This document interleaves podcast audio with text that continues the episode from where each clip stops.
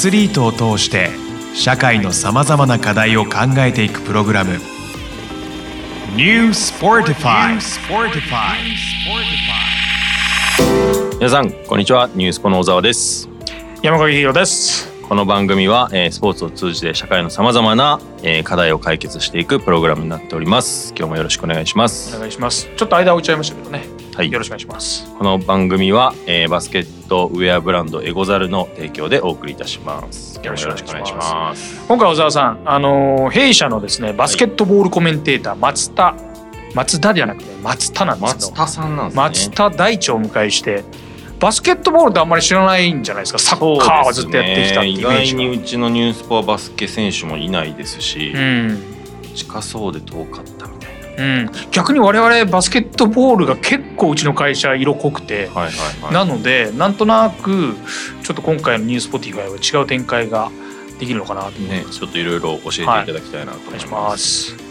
じゃあ今日のゲストの松田さんに来ていただきます。よろしくお願いします。よろしくお願いします。松田大地です。松田さん。松田って言ってんのにダーに聞こえちゃいそうですね。そうなんですよ。難しいんですよ。松田。ちなみに僕はあの仙台 89ers というバスケットボールの B リーグのチームを14年ぐらいやってたんですけどその当時彼はその選手だった時があって、で僕も松田松田って言わないようにしてコールする時に彼当時はナンバー32だったんですけど、うん。ナンバー32松田って置いてうん「大地!」って呼んで呼び出したんですよ。なるほどなるほど。で彼が現れるみたいなね。あ、そうですね、うんそういう MC をやってもらう、で僕は選手っていう肩書きでそういうふうに付き合いしてたんです。なるほどなるほど。うんまあそこからまさかの社長、ね。の中のまあ所属タレントっていうまあこういうねそうご縁もあってという形で今はいつも僕がマウント取られてるっていう。あそうなんですか。な何マウント？でっかいからバスケットボール選手でかいからか。ね大きいですよね。190ないぐらいなんですけど、88ちょいぐらいですかね。はい。でもまあポイントガードをやってたりとかえそうなんですか？はい、ちょっとこう珍しい、はい、選手ではあるんですけど、はい、ずっとガードがポジションだったんですかいや。プロになってからなんですよ。へーそれまではどっちかというとこうパワー系の桜木花道みたいな、はいはいこうインサイドをやってたんですけど、はいはいはい。まあ今その当時のヘッドコーチに、えーこうポジションチェンジ。っていう形でーポイントガードやらないかっていう、まあ、ちょっとこうそういうところも得意だったところもあって、はいはいはい。っていうのでやりますっていうので。まあでも背高いに越したことないですもんねバスケ選手で、うんいや今はもう本当に身長大事なんで、うんまあ、その時代では結構珍しかったですけど、うん今はだいぶ全然こう当たり前なやん、まあ、ポピュラーな感じにはなってきた。小沢さん今 B リーグってバスケットボールリーグってそれはご存知ですよね？当たり前じゃないですか。さすがに。B と J があってはい、ねありますもんね、え、まあくっつきましたよね？もともと2つそうそうそうそう。ねあったバスケットリーグが。BJ リーグっていうのがはい。あっそうですね。てそれとまあ協会がもともとあったチームがあってそれがガッチャンコして B リーグになったんです、そうですね。はい。吸ったもんだあったもんね。吸ったもんだのあったおかげでまあ僕もプロになれたっていうのはもちろんねあったんですけど。吸ったもんだがあったおかげでなったんですか？いやそうですよ。もともとは2005年から BJ リーグっていうのがまあ立ち上がったんですけど、その当時は全部をプロ化しようっていう話が一旦あったんですよ。はいはい。ただやっぱりなかなかやっぱり企業チームがプロになるって難しくて、うん。でそれができなくて、えーチーム数チームだけがプロ化しますと。で、えー、と日本のバスケットボールリーグの方、まあ、NBL って言われるもう一つの方のリーグはいや企業のまま行きますっていう話で分裂したんですよね2005年のタイミングで。ともとは1個だったんですか？もともとはもう1個しかなかったんです。NBL ここでで分かれてまたくっついたっていう歴史。まあそうですね、うん。イメージ的にそうですね。そうですね。はい。なのでその NBL っていうその所属のチームから離れて、えー BJ リーグ側に来たチームもありますしで結局また戻ってっていう形で、はい。オリジナル5っていうね昔はね、はいそうですね。オリジナル6ですね。6か、はい、仙6チーム。台と？仙台新潟埼玉東京大阪大分ですね。っていうちょっと大分は珍しいんですけど、うんはい、結構まあうん大きい地域に、まあ、そこに6チームオリジナル6っていうそのチーのムから。当時にえ発足の時に入ったんでしょう発足メンバーとして、うん。はい、入りましたね。はい。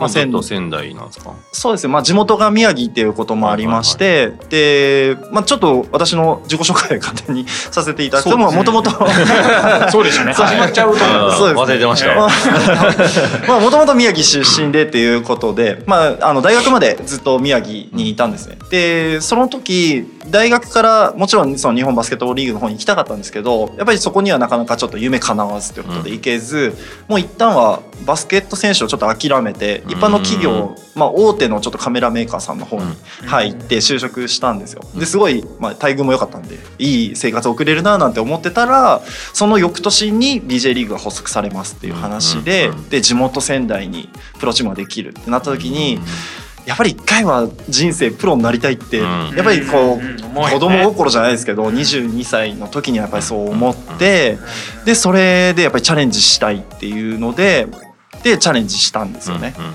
でその当時はもう本当トライアウトがあって、うん。700人ぐらいがもう一斉にこう、えー。受けて。夢追っかけてな。で残り最後40人ぐらいの枠には残ったんですよ、はいはいはい。最終トライアウト40人ぐらいですかね。のとこには残ってで最後ドラフトがあったんですよ、うん。その時は。そのチームごとにドラフトがあって。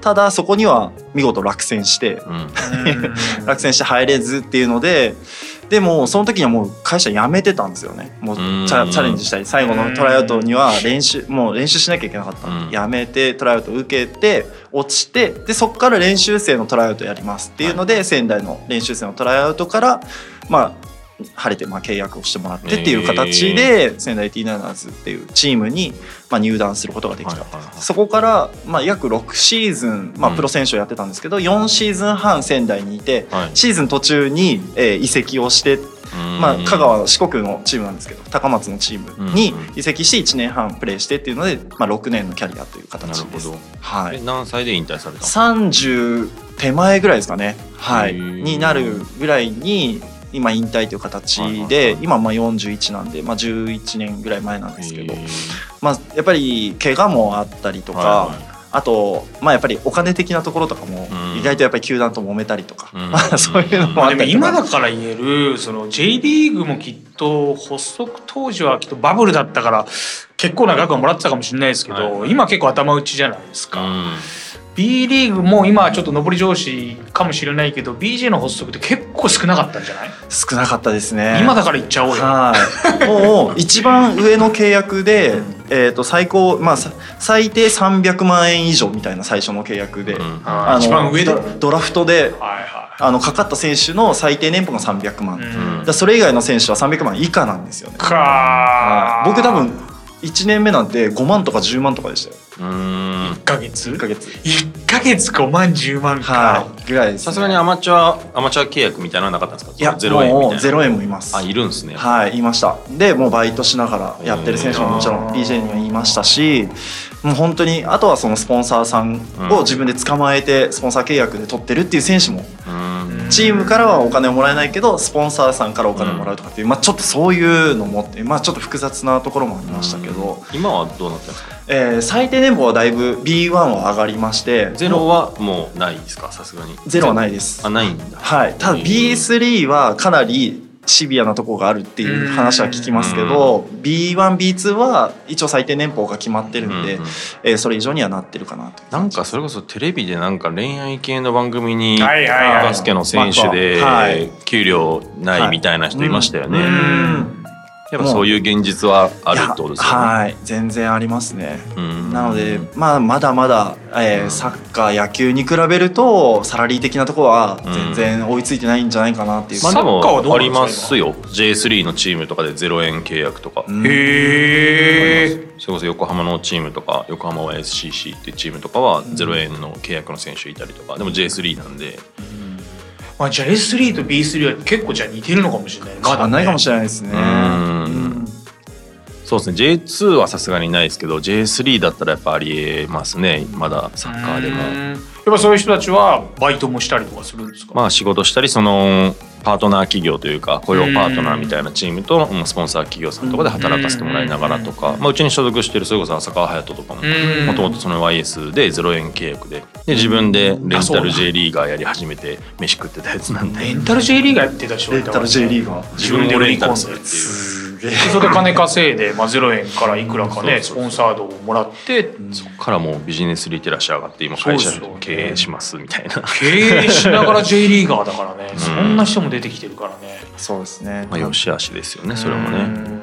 まあ、本当にそんな感じで6年間やった時にやっぱりそのこの先30のタイミングで、まあ、もちろんプロのオファーも実はいただいてはいたんですけどただやっぱりこう自分のキャリアとしてこの先その、まあ、やっぱりプロを辞めた後のキャリアがやっぱり長いわけじゃないですか、うん。キャリアっていうかその、うん。人生として人生ね。としてはすごい長い中でやっぱり自分がこのままプロをやってしまうとやっぱり次につ進むステップっていうのがかなり少なく狭まるんじゃないかなっていうのが自分の中でやっぱりネックとしてあってうんうんでやっぱりやれることをたくさん増やしてもう一回こうバスケの世界に戻るっていうようなちょっとイメージをその時に持ったんでもうプロをそこで引退するっていう決意をして、ん。で本当にもう東京の IT 企業に、まあ、ちょっと大学が IT 専攻だったっていうところもあったんで、うん。まあ、うん IT の仕事したいなっていうので東京に来て IT の会社に入って、うん。でまあ、仕事を始めるっていう感じで、うん。辞める決断ってスポーツ選手って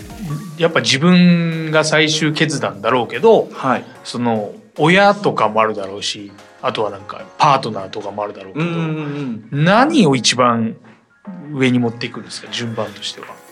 あの最初家族はプロになるのすごい反対されたんですよ。もうもちろんね企業に勤められてでその企業に入ってれば、まあ、ある程度の収益が見込めてうん。安定した生活を送れるよねっていうところから、ん。0円のところに 体を持ってったっていうところですごい反対されたんですけど、うん。逆にプロを辞める時めちゃめちゃ反対されて、ああそこは？はい、いややった方がいいってもう続けた方がいいって言われたんですけど、あ言われたんだ。はい、ねなんかちょっと嬉しいは嬉しい逆に嬉しいよねそこは。うん認められた感あるじゃないですね、か。なんかやれるんだったらうん。オファーももらってたし、うん。ね、そういうので貢献したらいいじゃんって言われたんですけど、うん。なんかそこでその、うん、逆にしっくりこなかったんですよね。うんその自分としてやった時に最終的にやっぱりやった先のビジョンっていうのとやっぱりやめてその後やれることを増やしたことのビジョンの方がやっぱりこういろんなことができるんじゃないかなっていう、うん。まあ、そういうのがあってスパッとスパッとやめてっていう感じでは、実際プロの先のビジョンよりもビジネスのビジョンの方がはい、ビジネスなのか僕自分がバスケットを使って何かやりたいことの方が大きかったってそうですね。あの、うん。30って、まあ、仕事としてもギリギリ会社員としてやっぱりこうスタート立てるギリギリかなって僕は思ってて、うん。逆に35で会社員になったとしても、うんやっぱり確かに10ね年学生上がりの22歳と10年差があってっていうとやっぱりかなり厳しいと思うんですよね。うんでそういう時に30だったらもう一回ビジネスもしっかり学べるかなっていうところと、まあ、その後にやるビジョンとしては、まあ、本当に今は予定通りっていう予定通り40のタイミングで10年学んであと20年はやっぱりこう自分の中でバスケにチャレンジしたいとこもあったんで。まあ、10年、うん。えー IT の企業で働いて、はい、でそういうちゃんとプランはあって辞めたんですね。イメージとしては、えー。はい、ありました。はっきりとした明確なスケジュールはなかったですけど、うん。大体はやっぱりそういうことは思いながらっていうところは進めてたじゃあここかもしれないです、ね、からはそのなんだろうやめてうん。その10年間違うキャリアを進むわけじゃないですか。はい。その間をバスケと完全に断絶させるのか、はい。もしくは考えながらなのかはい。何の仕事をしながら何するのかって結構リアルな話を結構聞きたいなと思うんですよ。そううん、でそれこそローカルドリームプロダクションさんには入るま今何年？まだ1年あそうなんですか。はい。そうですね、えーじゃあ。本当40で辞める年によ辞めたタイミングですぐっていう感じだった。まあそのねタイミングはあれどどういう経緯だったんですか？そこまでは。10年間って何、はい。うんどういう10年間なんだろうって結構リアルですよね。そうですね、うん聞いてみたい。はい、ありがとうございます。まずはやっぱりプロ選手って良くも悪くもバスケット、まあ、サッカーもそうかもしれないですけどそれだけをこう特化してやっていくんですよね。うんうん。そうするとやっぱりビジネス的な観点だったりとかあとはそういう社会的な部分ってやっぱりおろそかになる部分って少なからずあるかなと思っていて。でそうなった時にじゃあビジネスの話をしましょう。いろんなことをやりたいです。例えばその喋る話も仕事もそうだし何かコンサル的なことをやりたいとかこういうことやりたいんだけどどうやったらいいっていうそのビジョン的なところってやっぱりこういきなりプロの選手がねそれをやろうとしてもなかなかできないんですよね。想像想像ができないというか。でそうなった時にやっぱりそれって全部ビジネスだと思っていてでそれを自分の中でちゃんと噛み砕いてで営業としてできるのかとかマーケティングとしてあとはそのコンサル、えーそういうことがちゃんとできるようになってればビジネスとしていろんなことができるかなっていう風なのがやっぱりこうザクッと思ったんですよ。ね。でそれをビジネスとしてしっかり学びたいというので、まあやっぱり営業もやりたかったんでで営業でそういうことを学びながら、うん。まあマーケティングだったりとかコンサルだったりとか、まあそういうこともやりながらっていう形でそこを勉強してっていうのがスタートでしたね。そ。れはその一つの会社に入られていろんな分野のお仕事を学んだってことですか？そうですね。うんはい。まあそれができそうな会社っていうところをちょっと選んでっていうところももちろんありましたけど。それ現役の時にはい。現役の選手が聞いているならばどういう人と付き合ってどういう職業がいいのかとか、なんかわかんどういう引きがあるのかとか。うん。どうなの？いやこの間それこそあのえっ、とセットプレーアドバイザーのあのああこのね。方いらっしゃったじゃないですか。あのニュースポ あの方とかもすごいやっぱり人脈作りとか力入れてたと思うんですけど、うん。まあやっぱりやっぱりそういう方とのつながりとかっていうのはすごい大事にはしてたなっていうのはあ現役当時から。現役当時から思いましたけど、もう一つはやっぱり現役当時にやっぱりもっともっと勉強しなきゃいけなかったなっていうのは感じましたよね。あそこは反省として。うん。ですね。ただやっぱりそういうところがやっぱり自分の中では足りてなかったっていうところを学びに行ったっていう感じなんで、うんすみませんちょっと答えが合ってるかどうかあれですけど。IT に行ったんですねだから IT は、まあ、基本 IT じゃなくてももちろんよいいとは思ってるんですけど、うん僕は基本的にその IT が好きだったそのハードウェア的なパソコンだったりとかサーバーだったりとかっていううん。その。まあ、近未来といいますか、うん。まあ、やっぱり新しいものが。うん、でその中で自分の好きなものを、えーやりながらその中で自分の必要としてるものを得たいという,、いう感じだったんでそれはど別にどれでもよくてただその先に何をしなきゃいけないか何をしたいかっていう時に、まあ、やっぱり営業の部分だったりとか、うん。まあ、営業支援的なとこもそうですし、まあ、その会社に入って仕事のビジネスのやり方だったりとかっていうのも学ばなきゃいけないと思いましたしなのでそういう意味ではそういうところを学べる場所に、えーまあ、体を入れたいというか、うん、いう感じでは。ももうずっと同じ会社にいらっしゃったんですか？いましたいました、えーはい。もちろんその部署はいろいろ変わったりはしてましたし、あのいろんなことをやってたんであの、まあ、そういう意味では営業だけではなかったですけど、うん。はい、そこからでもそれこそ御社に所属されるっていうこの経緯はどういう？そうですね。もう本当に8年目9年目ぐらいやってる時にやっとこう営業とかまあそのコンサル的なこともやってたり営業支援やってたり、で営業をやってたのが最後の4年ぐらいだったんですかね。うんがっちりと営業やってたの、でも営業の残りあ、まあ、3年やった時にやっぱり会社でトップになったんですよ。営業の社長賞を取って、まあ、3年間やって営業としてこういうことがやってできるっていう、まあ、何億とかっていう売り上げを立ってとかっていうのができてでやっぱり自分の中である程度営業としてやれることが、まあ、こういうことができてっていうのが見えてきたっていうのがまああってでちょうどその40手前ぐらいの時に、まあ、もちろんうちの、まあ、山影とのこう、ね、つながりもあったんで。あのそういう時にこう会話をしながらそろそろやっぱり自分で次のステップに進もうかなっていう話をしてたらどういうことやりたいのって話になった時にうんすごい僕バスバスケが好きでうんバスケのことをやっぱり好きなことをやっぱり喋りたいっていうのを一つ仕事としてやりたいんだっていう話ででまあ、ここのローカルドリームっていうのはどっちかっていうとこう喋り手さんが多い会社だったんで、なんじゃあうちでやったらいいんじゃないっていう話があって、じゃあそれをまずやろうっていう話であの入れさせてもらったっていうような感じですね。うんはい。そこからは今その解説うんうん。とかがまあメインのお仕事になるんですか？そうですね。もちろんそのし解説の仕事をいろいろとやっていきたいっていうところのビジョンと、まあ、やっぱり今3つぐらいちょっと僕の中で軸を作っていて、うん。で喋る、えー、と自分が本当に好きなことを喋りたいっていうところの仕事が一つ。あとはそのバスケット的なところの資料、えー、と指導ですかね、あの教えたいっていうできれば子どもたち向けっていうところなんで、育成というところに力を入れたいっていうビジョンが一つ。あとは地元の宮城っていうところを、えーちょっとこの 雑談の話の時にもちょっとお話ししたんですけどあの宮城をにバスケを根付かせたい。その地域とまあ、もっともっと密着していきたいっていうところを、まあ、やっぱりこう作っていきたいっていうこの三軸をちょっと自分の中ではやっていく。そこをこう少しずつこうビルドアップしていきたいっていうところを元に今はやっていけれたらなっていうふうには思ってます。なるほどはい。それこそ1年やってみてどうなんですか？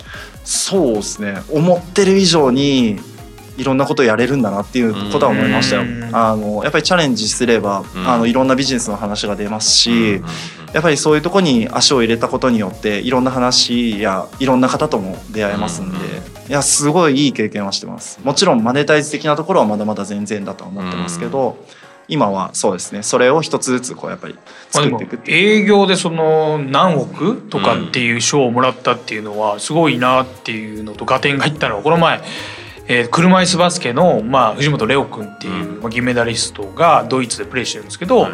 その方と知り合いで、まあ、その方も宮城出身、うん。えっと宮城のチームとチームにはいるんだよね。はい。でなので宮城で、まあ、その彼のなんだろうなえーっとイベントをやろうっていうので、スポンサーを募ってくれたんですよ。うん。そしたら結構ちゃんと募って、まあ、しっかり、まあ、コロナに流れちゃってますけど今のところ、そういうのができちゃったりとかしたりとかして。うんだからもう自分でイベントがないんであればイベントを作ろうと。でイベントにちゃんとスポンサーさんを募って、はい。でそれに対してどういうイベントにしてったら面白いかっていう企画を作って、うん。で内容を取ってでそこの調整も全部一人でこう調整しながらやってっていうことも、まあ一応少なからずやってっていうところで、うん。まあ準備はある程度できているのであとはもうやるだけなんですけどちょっと今コロナであの延期はしてるんですけど。まあ、そういった形とかもですね。ただうちの事務所としてはもう代理店からもらったクライアントからもらった仕事をまあただただこなしって言ったら失礼ですけど、うん。今までやってきた布石としてもらってるお仕事がすごい多い中、ええ自分たちで作らなきゃいけないよとかっていうのを常日頃思っているんだけど、うん。こういうなんだろう。ちゃんとキャリアを違う IT のところで営業で積み重ねてきた方が入ってきて、ん。自分で作ってきてできるじゃんみたいなことをちゃんとエビデンスをもらえると我々もこう、うん、すごく、うんありがたいというか、うんっていうのはありますよね。まあ、少しね御社でいうとこう色の違ううん、タレントさんというそうなんかねですよね。うん。ちゃんと地に足についたじゃないけど 喋りたいです。わーって来てもいえいえ仕事ねえからなみたいな話になっちゃうから そこはちゃんと地に足ついてるなっていうのはそこのキャリアを積んでるっていうのは結構でかいっすよね。うん。ただ単に分かんないけど超有名人のキャリアを持っているスポーツ選手って別ですけど、はい。はいそれって超一握りじゃないですか、うん。超超超一握りで 本田圭佑がうちに入ってくることはまずなくて。えっていうとやっぱり例えば B3B2B1 で活躍してたけれどそんな知らないなっていう方たちも生きていかなきゃいけない。ーそうですね。ってことになってバスケが好きだとか他まあサッカーが好きだってことになった時に我々がフックアップするっていう立場で言うと我々はその喋る現場をたくさん見させてあのそういう方たちを紹介してってできるけどでそこでこうオーディション受けてそこに抜けられる方は抜けてってももらいたいし、うん。ただ自分たちでイベント作ったりとかっていうのもしていかなきゃうん両軸でいけないと思うしいろんな方向性でやっていかなきゃいけないっていう茨の道はうちに入ったとてあると思うんですよ。まあなんかそこは。ね大地さんのこう一つのこの実績みたいなところでいくと本当うちのニュースポトローカルドリームさんのより相性みたいなことそうそうそうそう。広がってきますよね。まあね。一アスリートとして、まあうん。今そういうイベントとかまあね喋り手とかっていうお仕事として、うん。まあね御社がやられててで僕らもある程度そういったね選手たちをサポートしてでもできない範囲こうやってらっしゃるじゃないですか。かよりねそうですね。いい組み方ができそうですよね。いや本当そうですよね、うんなんかそこら辺があのニュースポさんが持ってないコンテンツ我々がちょうどねバスケが選手がたくさんね知り合いもいるので、うんそれ流通ができればなと思いますよね。僕らだけ逆にねそういう喋るみたいなやっぱ仕事とかなかなか縁がないですし、ん。うん。ってなった時にまあ喋りたい選手もいるじゃないですか絶対に、うんうんうんねそういう選手がそういう活躍の場がねできるっていうのも一つでしょうし、逆にこうねローカルドリームさんでやりきれてないところが僕らが何かねお手伝いできるってなったらお互いでね得意分野を提供し合うみたいなのができそうですよね。そうっすよね。New Sportify 今回はここまで。また次回お楽しみに。